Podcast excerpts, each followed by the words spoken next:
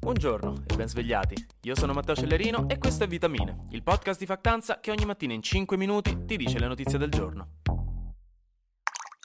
Buongiorno e buon lunedì. Spero siate tutti pronti a cominciare la settimana con vigore italico e gioia nazionale, perché si sa che il lunedì è il giorno migliore della settimana, no? così pieno di possibilità, di speranze, di azione. Buon lunedì, raga, cerchiamo di sopravvivere. Di sicuro stiamo messi meglio del governo e della Premier Meloni, che tra l'altro ieri ha fatto 46 anni, quindi tanti auguri, e sabato è riuscita a far approvare infine il decreto carburanti, di cui si è parlato un bel po' la scorsa settimana tra mille polemiche. Questo perché il prezzo della benzina, come probabilmente sapete già, è aumentato un botto da inizio anno e quindi il popolo si è lamentato molto e il governo si è trovato appunto in difficoltà a gestire la situazione. Comunque, nel nuovo decreto carburante, quindi ci sarà ufficialmente la proroga del bonus carburante da 200 euro dal datore di lavoro ai dipendenti, l'obbligo per i benzinai di esporre chiaramente cartelli su cui è presente la media dei prezzi regionali della benzina, badate la media regionale, non più nazionale, e se non lo fanno ci sono multe dai 500 ai 6.000 euro, quindi insomma l'equivalente da 1 a 12 pieni di benzina. È stato prorogato poi anche il bonus trasporti da 60 euro, cioè dei soldi per pagarsi l'abbonamento dei mezzi, che mi fa davvero ridere perché nonostante sia una buona cosa, eh, cioè assolutamente non c'è da mettere in dubbio, dovremmo tutti prendere di più i mezzi pubblici in generale, però ha proprio il sapore di noi che ci lamentiamo per la benzina che costa troppo, il governo che dice ah oh eh, pia l'autobus se ti devi lamentare così, che vuoi da me? L'unica pecca è che hanno abbassato la soglia di ISE per prenderlo. Prima con Draghi era di 35.000 euro all'anno, ora potrà riceverlo solo chi guadagna meno di 20.000 euro all'anno. Ma la misura più importante, diciamoci la verità, è quella del cavallo dei pantaloni, perché quando vai dal sarto, se non ti misura bene quello, poi è tutto un casino. Scusatemi. La misura più importante è quella dell'accisa mobile, che detta super facile è uno sconto leggero sulle accise che si prende dall'IVA quando il prezzo della benzina sale sopra una certa soglia. In questo caso dovrebbe essere i 2 euro. Cioè, le accise sono fisse, quelle che paghiamo sulla benzina, l'IVA invece è in percentuale del prezzo, quindi aumenta l'introito totale se aumenta il prezzo della benzina. Quindi quei soldi in più che arrivano allo Stato dall'IVA vanno a diminuire le accise, fondamentalmente. L'ho detto proprio in maniera banale per questo. Comunque i benzinai hanno rosicato un botto per la storia delle multe da 6.000 euro e quindi molto probabilmente decideranno decideranno di scioperare il 25 e il 26 gennaio. Preparatevi. Poi, L'Oxfam ha pubblicato un reportino interessante, un reportino interessante, in cui ha evidenziato come da inizio pandemia le disuguaglianze sociali siano aumentate in tutto il mondo, cioè come per la prima volta negli ultimi 25 anni i super ricchi siano diventati più ricchi, ma contemporaneamente i super poveri siano diventati ancora più poveri. E il 63% di tutta la nuova ricchezza creata fino alla fine del 2021 è stata guadagnata dall'1% più ricco della popolazione, si parla quindi di 26 mila miliardi di dollari.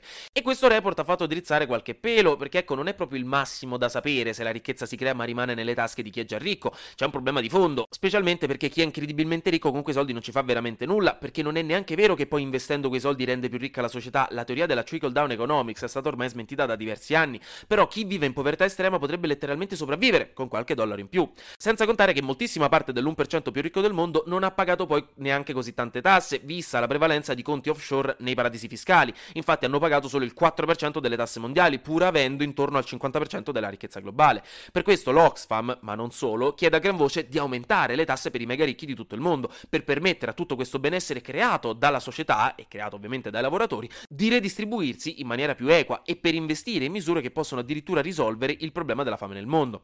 Il ministro dell'economia colombiano ha dichiarato che, viste le circostanze, tassare i più ricchi, per cui raga contestualizzo si parla di multimilionari, no se vostro padre ha la barca a vela a Portofino, quindi tassare i più ricchi non è un'opzione, è una necessità. Yum.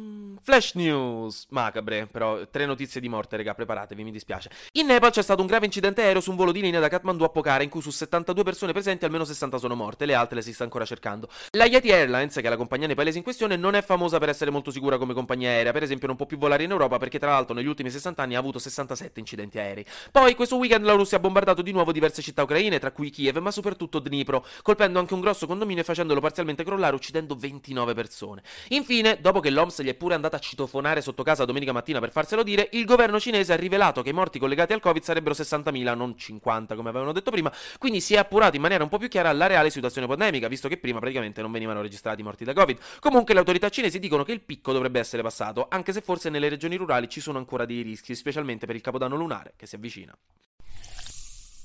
Infine, un sondaggio organizzato dall'Università di Londra, lo European Social Survey, ha trovato che la quantità di persone che oggi voterebbe per far uscire il proprio paese dall'Europa si è abbassato da quando c'è stata la Brexit, insomma dal 2016-2017. Questo visto e considerato che la Brexit non è stata esattamente un successo enorme da un punto di vista economico e politico per la Gran Bretagna, che ha avuto e sta avendo qualche problemino a gestirla e i malumori sono aumentati in diverse fasce di popolazione. Comunque l'Italia è uno dei paesi che ha ancora una delle maggiori percentuali di gente che vorrebbe uscire dall'Europa, il 20%, ma anche da noi è diminuito diminuita questa percentuale di ben 9 punti percentuale. Quindi, insomma, questo secondo gli esperti è anche dovuto alla pandemia e alla guerra in Ucraina, che hanno reso più importante agli occhi delle persone il rimanere uniti in un'organizzazione come quella europea e provare a migliorarla da dentro piuttosto che, ciao Pierluca, uscirne e rimanere da soli. È anche aumentato l'attaccamento emotivo delle persone europee all'Unione Europea, quindi ora la vedono in maniera più favorevole in generale. Quindi niente, Unione Europea, se mi sentite bravi, a quanto pare, continuate così. Keep up the good work. Anche oggi grazie per aver ascoltato Vitamine. Noi ci sentiamo domani perché sarà successo di sicuro qualcosa di nuovo e io avrò ancora qualcos'altro da dirvi. Buona giornata.